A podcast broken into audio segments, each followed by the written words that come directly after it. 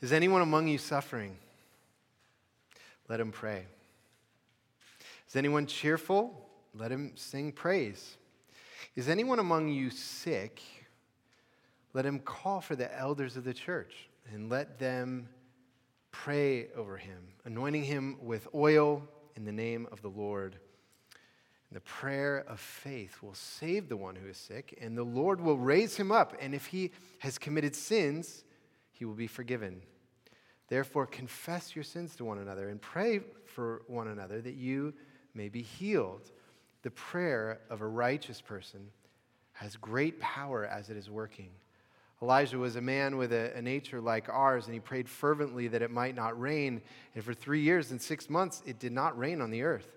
And then he prayed again, and heaven gave rain, and the earth bore its fruit. The grass withers and the flower fades, but the word of our God will stand forever. Let's pray together. Gracious Father in heaven, we thank you that you have gathered us here together as your beloved children. And Lord, we long to be in your presence. And uh, we pray as we turn our minds and hearts to your holy word, that you would instruct us. And Lord, I pray that you would give us a vision, a clarity about what it means to be the people of God especially in uh, this strange time that our, our world finds ourself in, ourselves in. And um, we uh, pray that you would challenge us, that you would comfort us, that you would encourage us. And, uh, and so be our teacher now, and we uh, pray that your Holy Spirit would lead us to Jesus, who is our hope, our wisdom, our salvation, our joy, our glory. It's in his name we pray. Amen. Amen. Well, a, a few weeks ago, our, on our first Sunday meeting back in our sanctuary, uh, we had a sermon on Psalm 84 where we talked about why the church is so essential to our lives. And that's a theme that has continued to be a burden for me that I want to continue uh, this morning as we look at James chapter 5. Uh, my wife Shannon and I have been watching the Netflix uh, series about Michael Jordan, which is a, goes through the, the Chicago Bulls six NBA championships that they won in the, in the 90s. And at the end of each episode, they'll win a, one of the championships, and all the players go into the locker room, and they're all sweaty, and they take their shirts off, and they're hugging each other, celebrating. And Shannon and I are looking at like, they shouldn't be hugging like that. Like, they need to be social distancing, and they're all sweaty and touching each other. And it occurred to me that we're to come out of this time hugging each other a lot less. We're to be a lot more hesitant to hug one another. And that the very etiquette of how we relate to each other is being transformed right now. And so, as much as there's a need for us to take precautions about, you know, there's a real virus that's affecting us, there also has to be a part of us that is resisting that change that is going to happen to us as a pupil and, and how we relate to each other. And I think this is especially true in, in how we experience the church. I've heard people say, maybe some of you felt this way, well, you know, I'm kind of fine just watching church on my couch at home.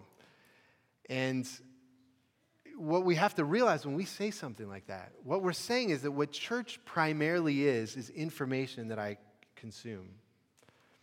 Instead of thinking that what church is, is that God has gathered his beloved children and through his word and sacrament, he is transforming us into the body of Christ.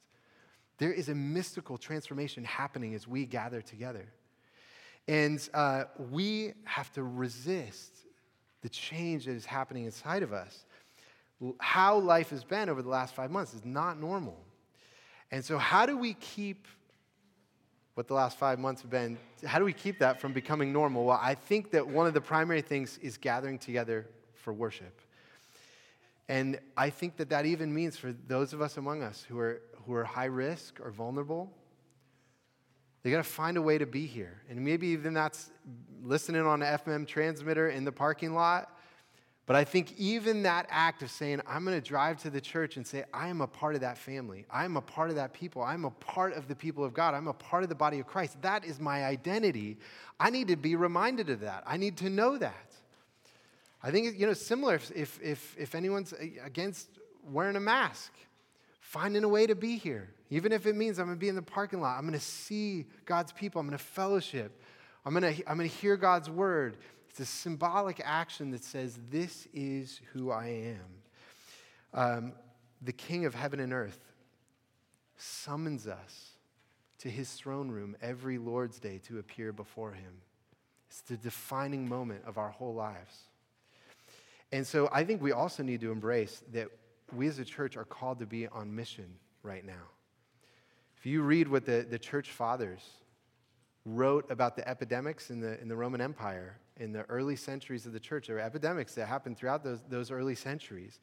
They saw those epidemics as turning points in the expansion of the church. This is the historian Rodney Starks says this Cyprian, Dionysius, Eusebius, and other church fathers thought the epidemics made major contributions to the Christian cause.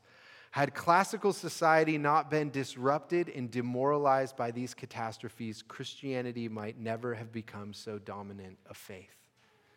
He says that what Christians believed about God, what they believed about life and death, what they believed about the world, all came on display in the midst of these pandemics. And they were set right next to the pagans and the Christians. And it became clear how differently they saw the world and how differently they saw their lives. And the question for us is is that happening right now for us? That our faith is shaping how we engage our world right now. Cyprian, the, the church father, said this How suitable, how necessary it is that this plague and pestilence, which seems horrible and deadly, searches out the justice of each and every one and examines the minds of the human race whether the well care for the sick, whether relatives dutifully love their kinsmen as they should, whether masters show compassion for their ailing slaves, whether physicians do not desert the afflicted. Cyprian says that the epidemics would show the world loud and clear the difference between paganism and Christianity, and the pagans ran away from the sickness.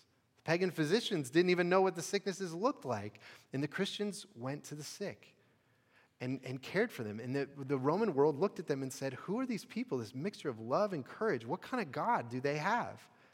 It was a turning moment. And the epidemics they were facing were far more horrible and deadly than the one that we're currently facing. And those early Christians were some strange, mix, strange mixture of caring for people and risk. A love for the weak, they love the weak, and courage. I think that same strange mixture is what we are called to as God's people right now. Am I saying that we don't do what we can to be safe? It's not what I'm saying. God's law commands us to do what we can to keep visitors safe. You know, if you have a house, you have to have a parapet wall so people don't fall off your roof. We as a house, we, you know, we, t- we are taking precautions because we want to be safe. What, I'm, what I am saying is we are not free to halt the mission of God because of this virus and we put, we put the pause button on for a little bit. That pause button can't stay on. The, the, the worship of Almighty God cannot stop. It is time for mission.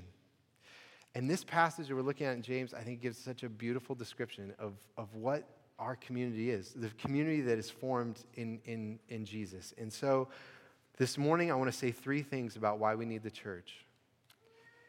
Because it's a house of prayer, it's a house of healing, and it's a house of righteousness. Why we need the church, three things from James it's a house of prayer, it's a house of healing, and it's a house of righteousness. And I hope this just gives us part of a vision of for why what we're doing and what our mission is is so important. So, first, it's a house of prayer. And in some ways, this passage is largely about prayer. And you'll see that the prayer in this passage is communal. You see the language of if there's anyone among you, and do this for one another. You hear what it says, verse 13. Is anyone among you suffering? Let him pray. Verse 14 Is anyone among you sick? Let him call for the elders of the church and let them pray over him. Verse 15 And the prayer of faith will save the one who is sick. Verse 16 Therefore confess your sins to one another and pray for one another that you may be healed. The prayer of a righteous man has great power as it is working. Verse 18 Then he prayed again and heaven gave rain. It's just prayer, prayer, prayer, prayer, prayer. This is describing a community that is saturated with prayer. And why is prayer so important a part of our life together? Because prayer is how you commune with God. The center of our fellowship and communion is knowing God, is communion with Him. And prayer is how we commune with God. And when people come into this house, into these people, they're going to experience communion with God. They're going to know Him.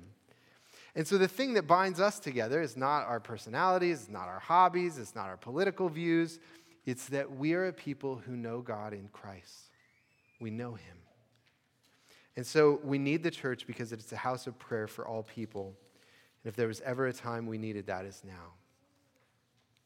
And this passage gives some interesting special instructions to the, about the elders of the church praying for people. Maybe you caught that there in verse 14.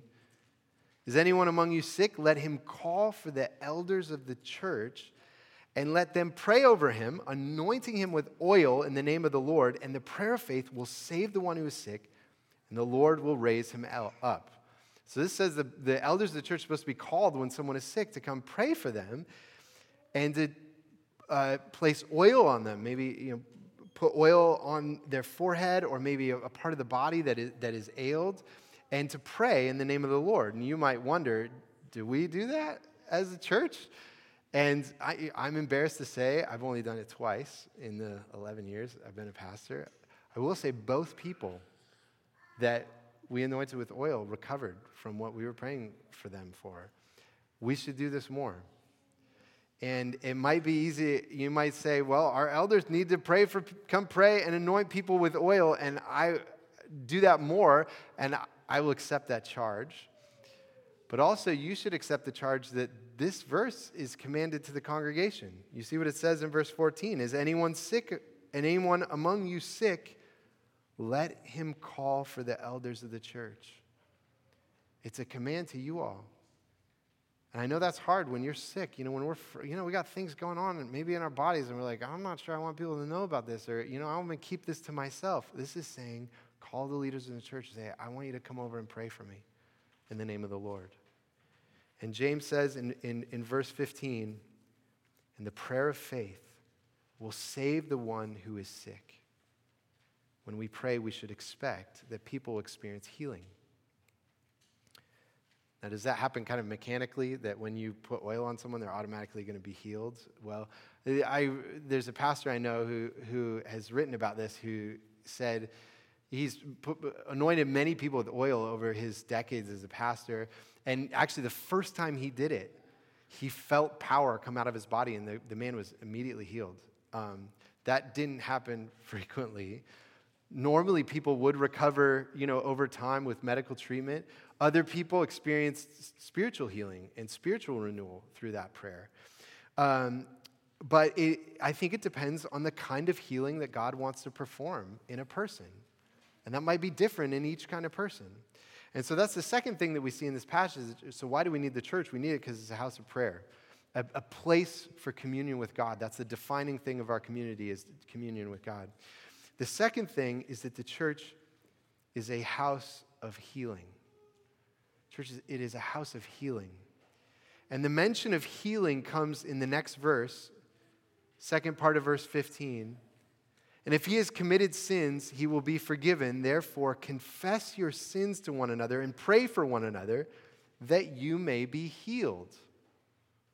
Now, they're going to, this is kind of an interesting verse because it seems to be describing as someone who's come to the elders, called the elders, hey, will you pray for me? I'm sick. And then when the elders come, they confess their sins to the elders while the elders are there.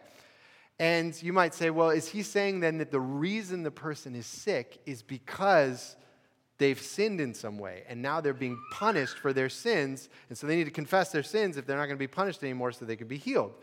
Well, that the Bible does talk about that. There are sins that can bring sickness upon you. But this passage doesn't say that. And I think more broadly, we would just say if you have an ailment and you bring the elders, it is an opportunity.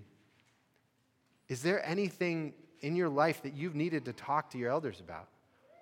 Are there sins that are hidden in there? And to say, here's an opportunity to talk to my elders and to not just talk about my physical healing, but also what is happening in my soul. And why is that? Why take this as an opportunity to do that? Well, because physical ailments awaken us to spiritual reality. And I, I saw that w- with my own uh, father who passed away about a year and a half ago. My dad spent most of his life not as a Christian. He, he became a Christian late in life. And even when he became a Christian, having Jesus as his Lord was not natural for him. He was a very confident, self made man. And he would even say things after he was a Christian, like, Jesus isn't going to tell me what to do. And I'd be like, yeah, I think he is going to tell you what to do. And, uh, but it wasn't until his health really started to fail and he got weaker and he couldn't work.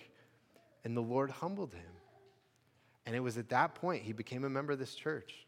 It was at that point he says, I'm not going to miss worship. I'm going to be in God's house. It was at that point he says, What is God telling me to do with the life I have left? And I want to obey him in it.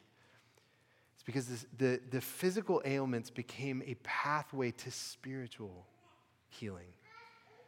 And that's why we need to be on mission right now in a culture that has fear of a virus, fear of death, fear of sickness.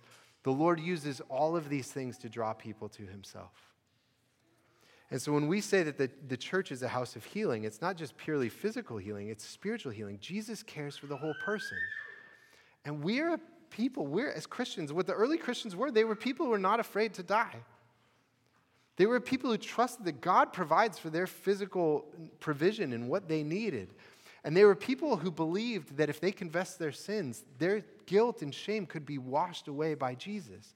And it is all of that is what James means by you can find healing in, in Christ in the house of God. And when that happens, it changes your life. And so that's the, the third thing we learn about the church is, is not only that it, it's a house of prayer and a house of healing, but la- lastly, it is a house of righteousness. And that word righteousness, when you hear that in the Bible, you don't, you don't want to think about the righteous as just people who kind of are rule followers or do gooders, you know, they keep their nose clean. A, a righteous person in the Bible is a community leader. The righteous in, in a town or something would be the people who are wise, who are generous, and who provided moral leadership for the people in the, in the community. And our culture right now needs moral leadership profoundly. And so, this, James says in verse 16, the prayer of a righteous person has great power as it is working. Elijah, prophet Elijah, was a man with a nature like ours, and he prayed fervently that it might not rain. And for three years and six months, it did not rain on the earth. Then he prayed again, and heaven gave rain, and the earth bore its fruit. James says that because Elijah was a righteous man, his prayers were effective. Now, that raises another question for us. Because some of you might hear that and say, okay, so does God only answer my prayers or listen to my prayers if I'm righteous and holy? And that can create a real obstacle to your prayer life. If you think I can only come to God and talk to Him if I've been really holy and righteous and reading my Bible and praying and doing enough good things, and if I'm sinful, I'm not sure I can really come to Him. And I will say, overwhelmingly, in my Christian life, I've been amazed at how willing God is to hear my prayers. Even when I feel like I have not been faithful or not been walking with Him, He is glad for His children to come and talk to Him. So, what is James talking about when he says the prayer of a righteous person is powerful? Well, earlier in, in James chapter 4, James says this You ask and do not receive because you ask wrongly to spend it on your passions. Now, there are certain prayers that you and I can ask for God where God's a loving father and he says, You know, I can't give you that. You know, if you're like, I want to be rich, and, and he knows that will just make you proud and drive you away from him, he's not going to make you rich if it's going to, you know, that wouldn't be the loving thing to answer that prayer. So, the loving father does not answer all of our prayers. And uh, being righteous doesn't mean that you just follow all the rules. Being righteous means you have come to love the things that God loves. And when you love what God loves, you begin to pray in accord with His Word, in accord with God's wisdom. And when you're praying in accord with God's Word, God can be like, Yes, that's all the stuff I love. I'm open handed with all that. And then you find your prayers are being answered far more because you're, as James might say, you're asking rightly. And, uh, and most of us know people who are particularly close to the Lord. And we know it's such a blessing when that person says they're going to pray for us. We're like, wow, that person is intimate with the Lord, and it's a blessing for them to pray for us. Well, what we are is a whole community of those kind of people. That all the people that you know in your workplace or in your neighborhood or in your families, they now know you who are close to the Lord and have a relationship and have access to the Lord and can pray for them. And so we are a whole community who are being formed in righteousness to love the things that God loves and to know what to ask Him. And of course, the Bible says that ultimately there, there is one righteous person who is at the center of our community, whose desires are perfectly aligned with his Father's. And in, in uh, 1 John 2, John says a passage that sounds a lot like James. He says, I'm writing these things to you that you may not sin, but if anyone does sin, we have an advocate with the Father. We have someone praying for us with the Father Jesus Christ, the righteous. He is the righteous one, He's the community leader. he, he's, he's the one who's wise and, and, and generous and provides moral leadership uh, for us. And, and you see that all of those themes are tied together in that verse in, in 1 John about prayer. He's an advocate for us, about healing. You know, that if anyone has sin, come to Jesus, he will heal you. And the righteous, because Jesus is the righteous one. And so ultimately, we need the church because Jesus is here. So it is because Jesus is here that we are what uh, the world needs now a house of prayer, a house of healing, and a house of righteousness. So let us be what God has called us to be. Let's pray together.